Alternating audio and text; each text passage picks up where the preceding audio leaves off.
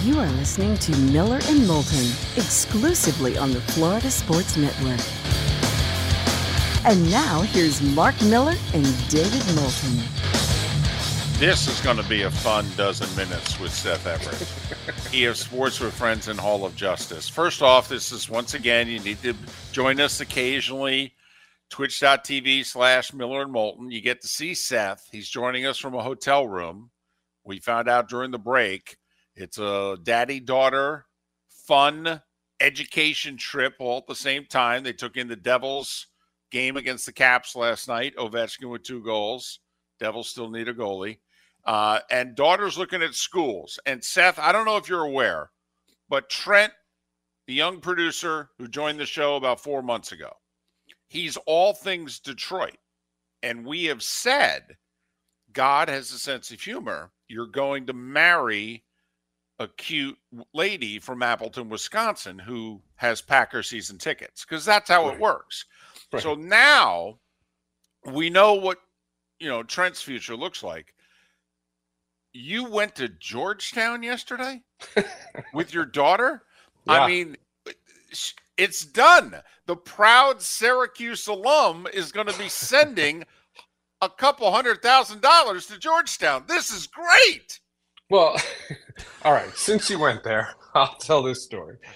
So the the the um, the phrase that the word Hoya comes from is Hoya Saxa. That's that's where their name comes from. It's a it's a I think it's a Latin phrase. I think I don't I don't know.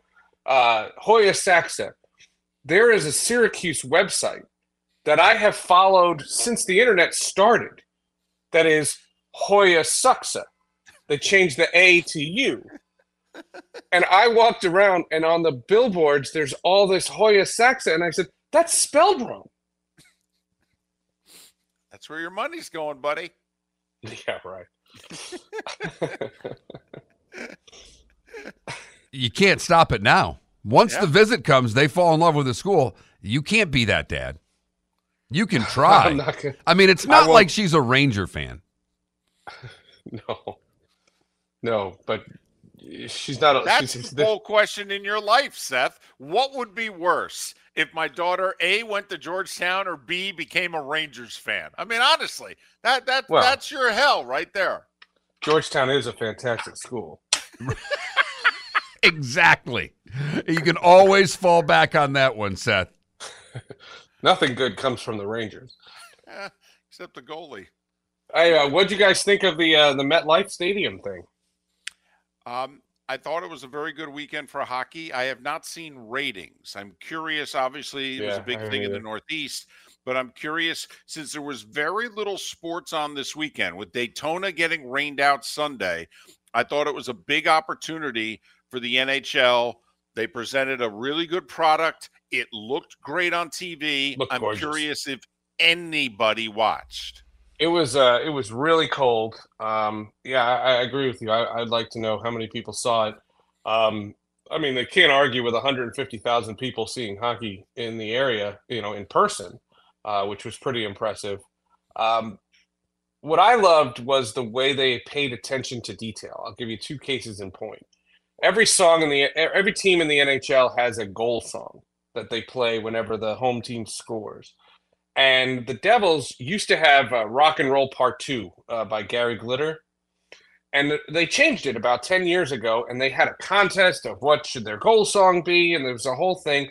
And a New Jersey band uh, had a, you know, this local band had a song that the Devils use as their goal song. For the MetLife Stadium game, they had the band there live, and they were on standby next to the rink and every time the Devils scored, they played live. And when Nico Hischier scored 32 seconds in, the band was scrambling to get ready. It was fantastic. It's it's the attention to detail that I noticed that I hadn't seen in the two other outdoor games that I had been to, the one at Yankee Stadium and the one at Citizens Bank Park that I saw that was in the very, very beginning. I just think that the NHL has this so down. It was remarkable. The other thing I thought was really cool, and this is maybe just subtle for me, they kept announcing in the stadium how this was New Jersey's first game at the Meadowlands since 2007. They don't need to do that. There's a generation of people that don't even remember that. And the reality is, is the Devils played at the Meadowlands Arena for 25 years, and it's a stone's throw from MetLife Stadium. And the Devils were returning to the Meadowlands, uh, you know, to play this outdoor game. I just thought that was so. What a great homage to your history, a history that is long forgotten when you move arenas.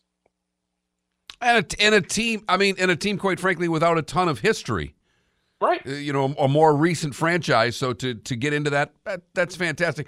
I I will say, you guys are both. You know, you obviously live there. David's from the Northeast. I'm a hockey guy. I mm-hmm. wasn't running to watch the Stadium Series this weekend. I didn't watch a second of it. So I, you know, like you, David, I'm curious of the ratings right. because while it came off really good and they did a fine job with everything, is anybody watching it outside the fans right. of those teams. Right. And like so I don't know. And if they don't get Mark, that's a bad sign. Trent, did you watch it all? I did not.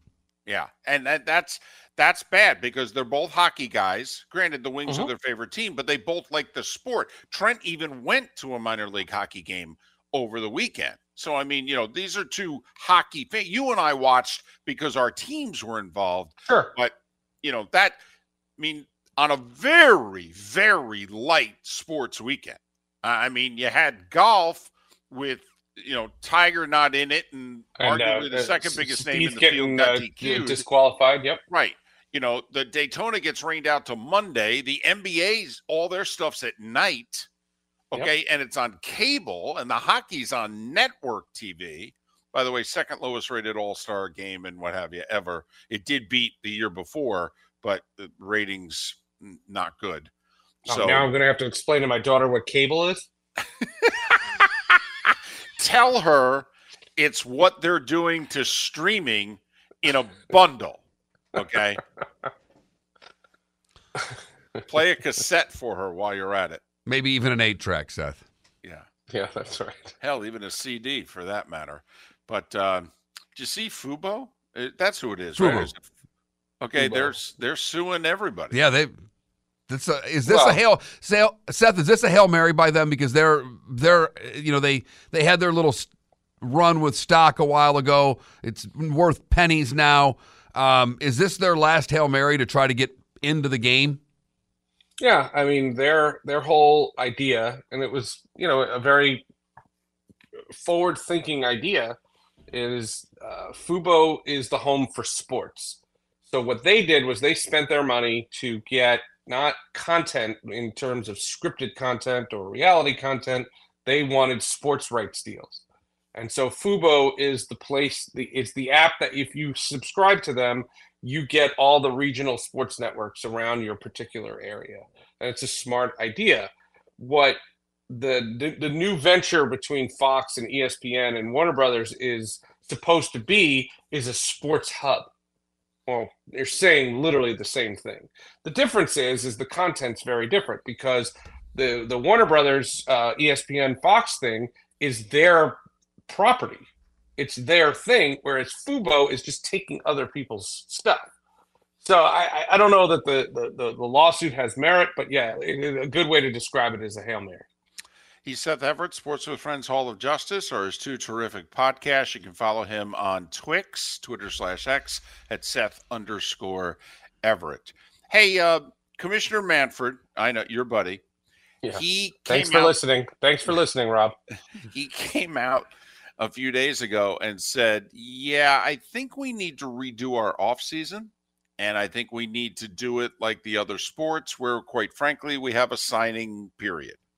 And I want to make December free agency month and basically have everything locked up by January 1. And then we show up six weeks later to spring training. You deal with the Players Association a lot. Do you think the players, because the players, in a sense, Seth, they hate, I mean, guys signing third week of February, not sure if they're going to get a contract offer. There's merit to it. But at the same token, it creates less leverage. So they might lose money in that situation do you think there's any chance that baseball can create what football and basketball have created? No. Uh, I don't think the union would go for it in the slightest. I haven't talked to anybody about that in the last couple days uh, since uh, Robbie Manfred had his uh, press conference. Uh, but you know the uh, the idea of trying to create events. You know we've praised in the past the NFL. They make a night out of the schedule, like something that you could post on Twitter in two seconds. They make a night out of it. Um, they, you know other sports do that very very well. Um, baseball doesn't. And what baseball uh, is going to try to do is put the toothpaste back in the tube, and it just it doesn't work. Um, in order to have leverage, you need time, and you need teams to see how their other teams are shaking out. That's how deals get made. Uh, so, frankly, in my opinion, it's going to stay exactly the way it is. Did you have any problem with what Anthony Rendon said about baseball not being a top priority? No, but I am not a particular fan of him or his team. You know, I, I don't, I don't not like him. Um, I think that if if you are a fan of him or a fan of his team, uh, that's that it's just not what you want to hear. And none of what he said is wrong. None of what he said is unique to him. Uh, we've heard it, you know, time and time again. It's just, it's not cool when you say that because what I think about is an eight year old who has an Anthony Rendon jersey and he wants to hear that baseball's not his not number one priority. You know, I follow teams where I, I bring up this guy all the time. Uh, Arsenal has this this guy named Bukayo Saka. He's he's a superstar. He's the Jack Hughes of the Premier League, and this guy leaves every minute on the field. Like he gives 1000%. And you can tell this is his life. And even if he, in his private thoughts, thinks it's a job, he doesn't let you think that. He think makes you think it's the biggest thing in his world. That's what Rendon didn't do. Uh, literally 30 seconds. Uh, sports with friends Speaking of, yeah, sports with friends. Tyler Adams is a uh, a midfielder for the U.S. men's uh, Olympic soccer team. Um, there's a big. He's also uh, he plays in the Premier League for Bournemouth. He started with the Red Bulls. Uh, he's a fascinating guy. Uh, he is uh, part of the, the, the World Cup. Hall of Justice is all about oh uh, Madame Web, and it sucks. all right. The podcast is good. The the the the the the, the movies right. Uh, our best to your daughter. Thanks for her tolerating you doing this. Safe travels and we'll talk again next week. Sounds good. See you guys. Go, go Hoyas. Seth Everett joining us here on Miller and Moulton. You're listening to Miller and Moulton, only on the Florida Sports Network. And now, here's Mark Miller and David Moulton. Matt Cannata, Pro Football Network, ProFootballNetwork.com will join us in a little more than 15 minutes. We've got a couple of poll questions today. FloridaSportsNetwork.com. That Mark Miller, the David Moulton on Twix. Vote accordingly. Uh, first off, do you do you give first team mulligans when you play golf? Yes or no? I'm a first team mulligan guy. You have to play the mulligan though. All right, but I'm a first team mulligan guy. Mark, not so much. And um, in that shouldn't that of, shouldn't surprise anybody. No, and in honor of Anthony Rendon, basically saying, listen, this is a job. I'm here, aren't I? Okay. And saying that playing baseball is not a priority. That, um, well, how is it that you feel about your job? You know, love it? Eh. Hate it? Eh is winning in a big way. Hate my job has moved up from the nine percentage points it had earlier in the show to 13% as people are now arriving at work. Right. And jumping on X, seeing the post and acting accordingly. We think during the lunch hour that the hate votes are going to go way up when people are having such a glorious day at work or have run into the person that they absolutely hate at work and want to get fired. Um, in all seriousness, I want to bring something up because this is the discussion, and we brought this up a couple hours ago. This is the discussion that's going to happen today in Dallas.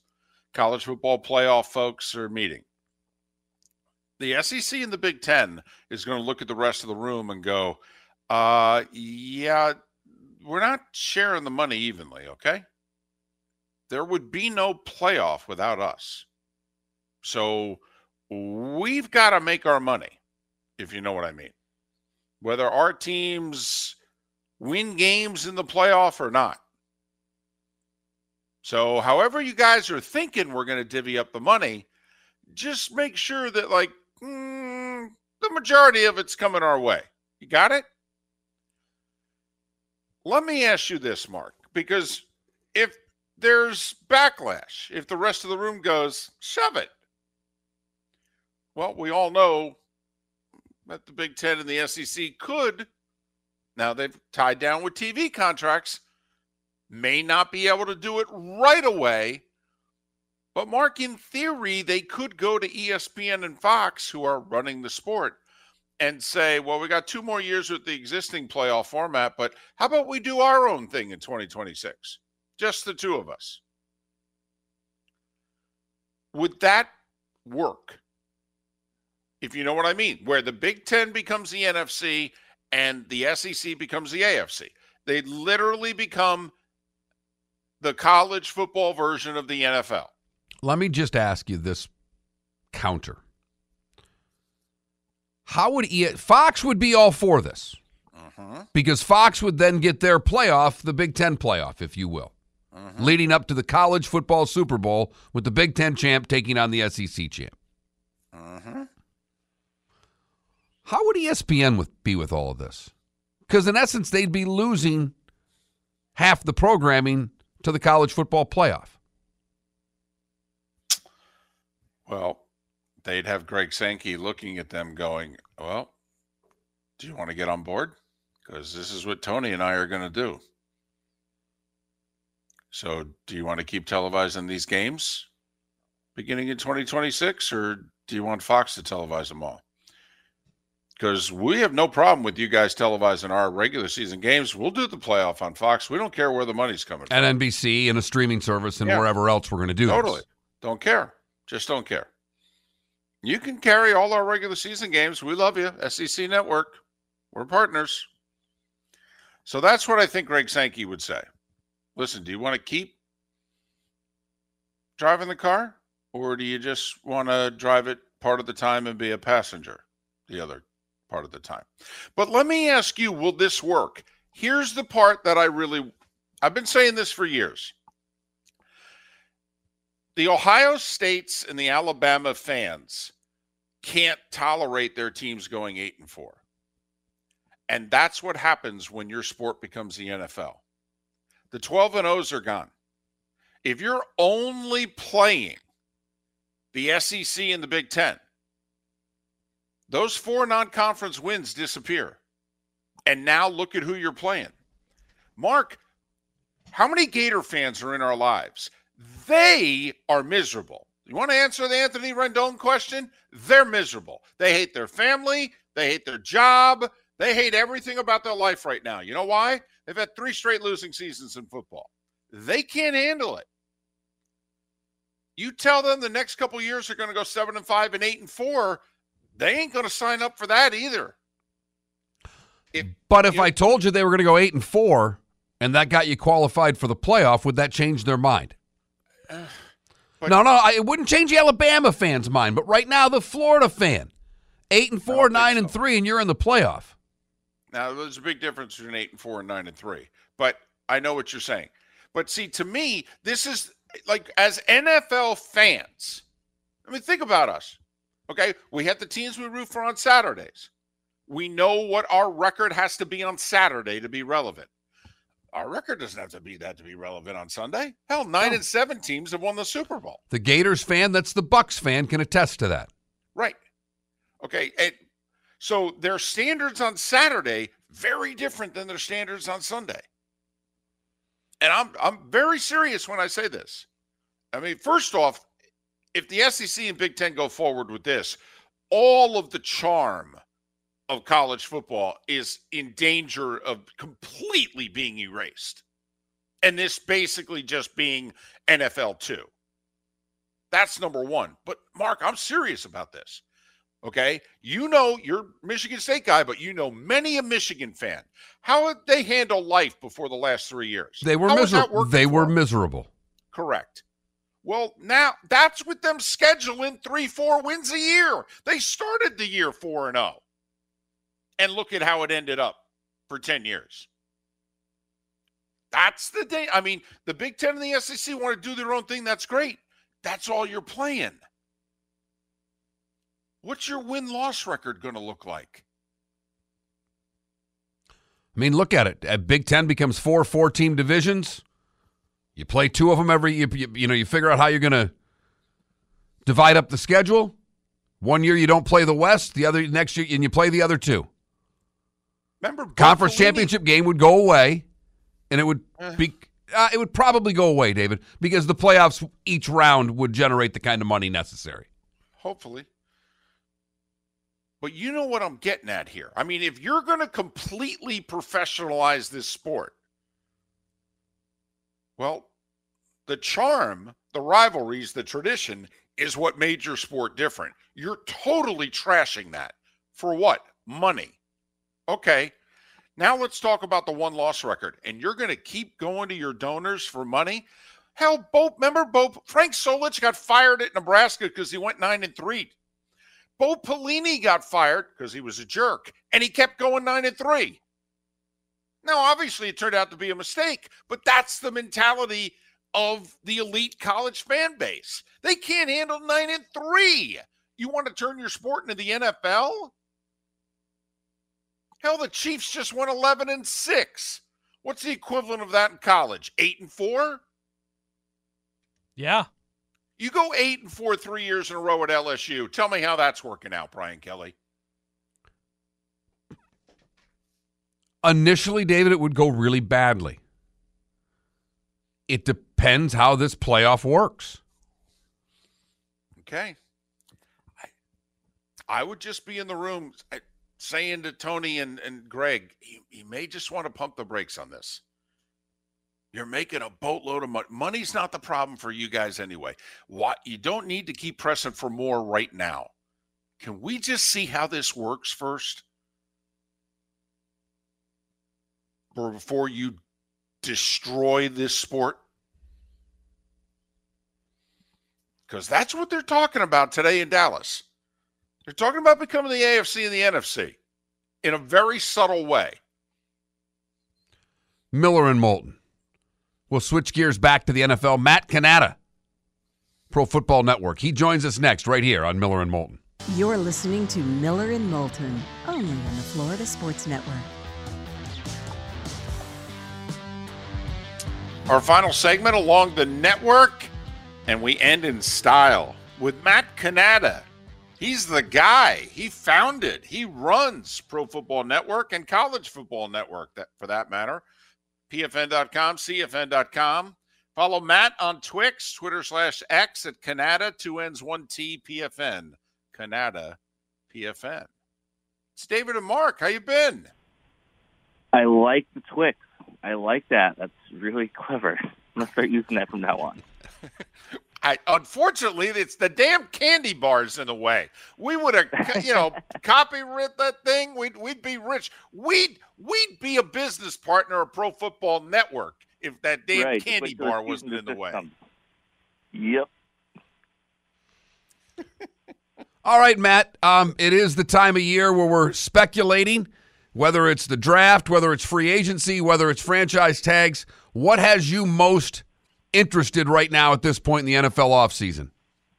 Yeah, you know, coming off a, a really good competitive Super Bowl, right? I'm I'm most excited to see where the QBs land in free agency, right? Kind of sounds a little cliche with, with which is that, that position, but you have you have your top two. You have Kirk Cousins, who we don't know if is going going to go back to Minnesota. Then you have Baker Mayfield, likely going to be back in Tampa, but can there be a bidding war for him if uh, if the Buccaneers choose not to franchise tag him? Right, that's obviously the wild card and everything.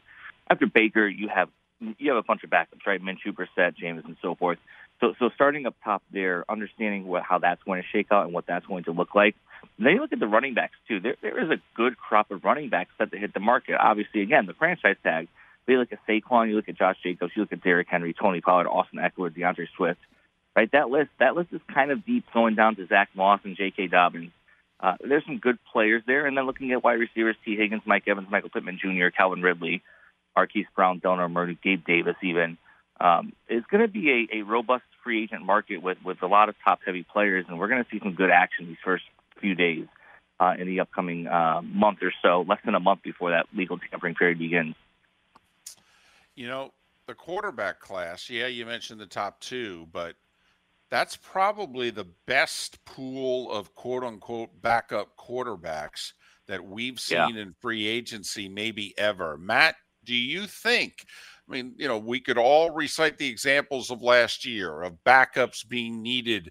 You know, Minshew, you know, having to, he won seven games as a starter last mm-hmm. year in Indianapolis. Flacco coming off his couch, winning comeback player of the year.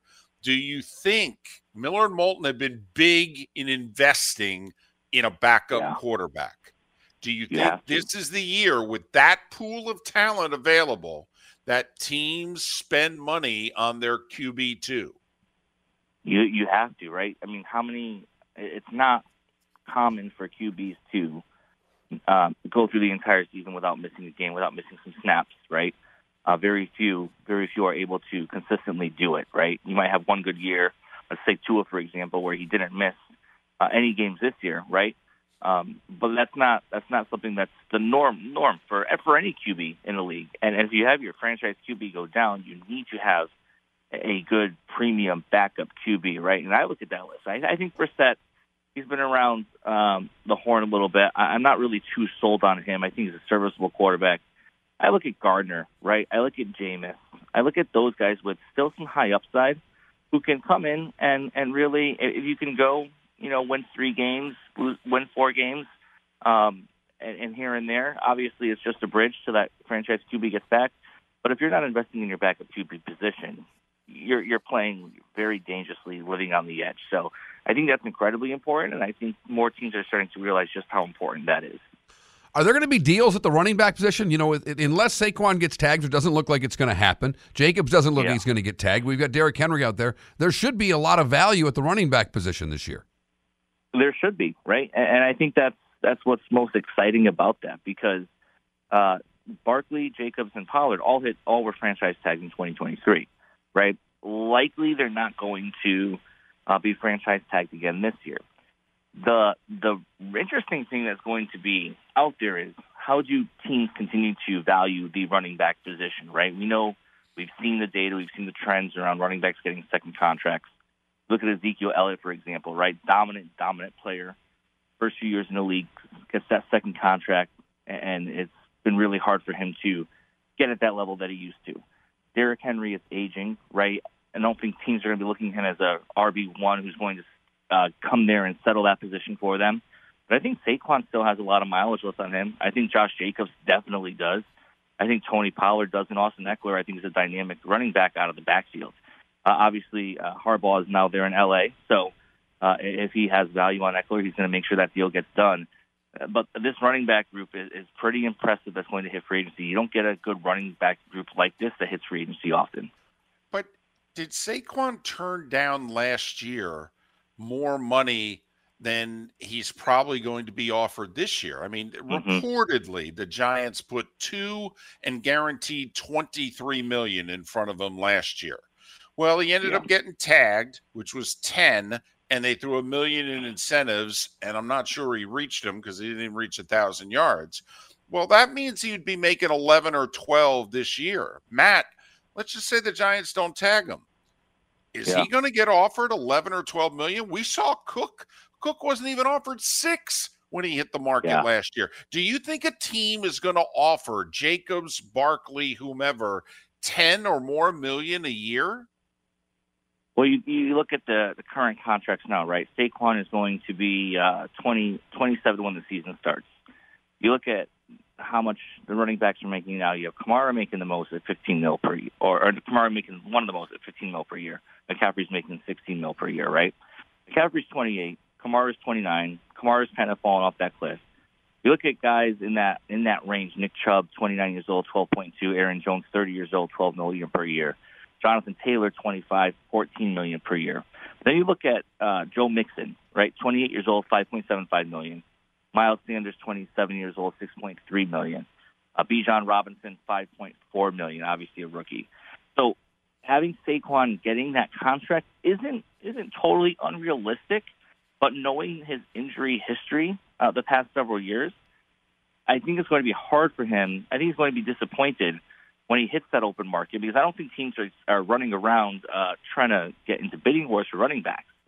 So I think you know I think they misplayed that last year. I think they tried to uh, uh, push the Giants into one direction and didn't think that the Giants would push back as heavily as they did.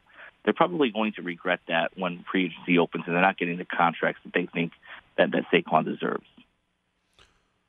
What's Mike Evans going to get on the open market, or is he going to be a Buc next year, Matt? Oh, that's a tough one because Mike Evans has has been the most consistent player uh, in, in for the Bucs for quite a while, right? And uh, certainly being able to hit the market again and looking at what he's uh, currently making, um, right? I think it's in the 12 million range or so, and and recently signed a five-year, 82.5 million contract back in 2018. He's going to be uh, 31, I believe, when the season starts. I know Yep. he's 30 Yeah. now. And so now. I think wide receivers look a little different than running backs, right? When you get consistency, when you get that big target for QBs, I think teams are understanding just how important a wide receiver one is. Think he's going to get a nice contract. I'd be surprised if he's not with the Bucs again, but uh, certainly the top free agent wide receiver to hit the open market. Uh, besides Tee Higgins, there's probably going to be a nice bidding war for him, and he's going to end up getting the money that he's looking for because of that bidding war. Matt Cannata, Pro Football Network, College Football Network, ProFootballNetwork.com, CollegeFootballNetwork.com, PFN.com, CFN.com. Follow Matt on Twix, Twitter slash X at Cannata, two N's, one T, PFN, Cannata, PFN. What's Baker going to get? What are you hearing? Because all along we thought well, that Daniel Jones contract is really going to handcuff the Bucs because if he got Mhm. 40 for times four, isn't that kind of what Baker has to get? But it seems as if the NFL wants to treat that contract as the aberration and create kind of a middle class starting quarterback contract where you make 25 to 30 a year. Ultimately, what do you think Baker's going to get? Daniel Jones or three for 90? so probably we're projecting at PFN. We're projecting that 75 million range for about a three-year deal or so, right? We're looking at uh, Geno Smith compensation range, and Geno Smith signed with the Seahawks when he was 32 years old to that three-year 75 million. So we're looking at that as as the starting point for where the, the Bucs look at Baker. Again, I'd, I'd be shocked if the Bucs don't don't sign Baker based on everything that he's done for them this past season, right? So looking at that, uh, if they can't work out a deal, obviously franchise tag would would be the way to go. But that's where we're projecting. He'll probably get a tick above that, right? I think that 90 million range that, that you mentioned is right on target um, with, with what what he's probably going to command from the Buccaneers. Justin Fields plays for who next year? Not the Bears, not the Bears. And this is something that I've been uh, talking to our draft analysts at Pro Football Network about. Um, Caleb Williams, they believe is a generational prospect. They believe that Caleb Williams has all the tools to be successful, especially you know the mental toughness that you need to succeed in the NFL, and and throwing away all the outside noise. I think the Bears have, have seen what Justin Fields can and cannot do. I think they, they know his ceiling, they know his floor. But when you have a chance to get a dynamite QB and, and one of the best prospects prospects in a while, you, you make that move. Now, where does he play? Everyone's saying Atlanta. Um, I'm gonna throw a dark horse in there. I don't think it's gonna happen, but the Dolphins could make a trade for him. Maybe not as a starter, but maybe as as a backup. Um, if, if no one else kind of goes after Justin Fields, but you look around you look around the NFL, who needs a QB? The Commanders could be one option, right? But you have to fit the system. Obviously, Cliff Kingsbury is there, but they have the number two pick. Are they going to want to uh, uh, try to jump up for Caleb at one? Are they going to uh, stay back at two and maybe get a Drake Maye if, if he's available and so forth? Um, but but Justin Fields is not in Chicago. There's a there's a large contingent in that front office who did not have anything to do with drafting Justin Fields, especially the I think the new president. And um, I don't I don't believe he's a Chicago Bear when the season begins, or even a Chicago Bear in the next few weeks once free agency opens and they're able to trade him. We have been hearing maybe a third round pick, second round pick he would command on, on the market. So teams uh, trying to get him probably won't have to pay a premium, even though the Bears are uh, sticking their, their their feet in the sand and saying we're not going to give him up unless it's a premium compensation package. By the way, what is Pittsburgh going to do at that position? I mean, their play has been bad. If you count Roethlisberger's yeah. like last year, they're not even averaging one touchdown pass per game for three plus years now. I, I mean, they're going to bring in a veteran to challenge Pickett. Who? We've been hearing. I think it's been around a little bit. Uh, Russell Wilson could be a possibility there, right? But it does Russell Wilson fit that kind of style that Tomlin likes? He likes that big pocket passer, right? The Steelers have the 20th pick in the NFL draft. That's probably a little too late for them to get a premium QB that, that's not going to be probably any any better than Kenny Pickett right off the bat, right? So I don't think you can go into the season with Pickett and Rudolph as the two QBs battling for that number one spot. Certainly, uh, Russell Wilson is going to be on the trade market. We've been hearing some rumblings around there that he might end up in Pittsburgh. That's a really tough one, right? And, and you know when you're just looking at the the crop of free agent QBs, Baker's not going to hit the open market, right? He's going to get franchise tagged. You look at Kirk Cousins, that could be a possibility. That feels like a good fit for the Steelers in terms of what they look for in their passers. But after that, after that, there's nothing. So you either uh, I don't think I don't think they go after Fields. I don't think Fields fits the style of offense that they want to run and, and that Tomlin likes to run. You look at Kirk Cousins, you look at Russell Wilson, and then maybe you look at trying to trade up in the draft for a QB, maybe a Jayden Daniels, maybe a Bo Nix, right? But again, maybe Michael Penix. But again, how much better are they going to be than Kenny Pickett in year one? Are they going to be any better than Kenny Pickett overall? I think the, the Steelers are in a really tough spot because of their draft order uh, selection at 20, and just because of the limited number of QBs that can actually start in the league. That will be an upgrade over what they currently have. So, if the Vikings lose Cousin, what direction do they go in at QB? Yeah, that that's that's an interesting one, right? Um, I don't know if I don't know if those two are are are ready to renew again, right? I, I think I think you can make the case of hey, let's try to figure this out. Let's try to make it work, and let's re up for for another two years or so, or years or so. Um, you look at you know where they're selecting in the draft, and you kind of look at seeing okay, can they can they get a QB? Right? They have the eleventh the eleventh overall pick. I think they can get a QB there, but do they want to reset? Right? Do they want to kind of reset and start over with a with a young QB, a rookie QB when I feel like they have a good uh, yep. foundation in place with Justin Jefferson, who wants a new contract as well. They're gonna have to make some decisions there. Um, but but if they don't if they don't get Kirk Cousins, I think they will obviously end up drafting a QB uh, in, with that 11th pick. Matt Cannata, Pro Football Network, CollegeFootballNetwork.com. Follow Matt on Twix, Twitter slash X. Cannata, two N's, one T, PFN, Cannata PFN. Hey, Matt, thanks for doing this. All the best to you and the family. Hopefully, we can talk again yeah. around the draft. Be good.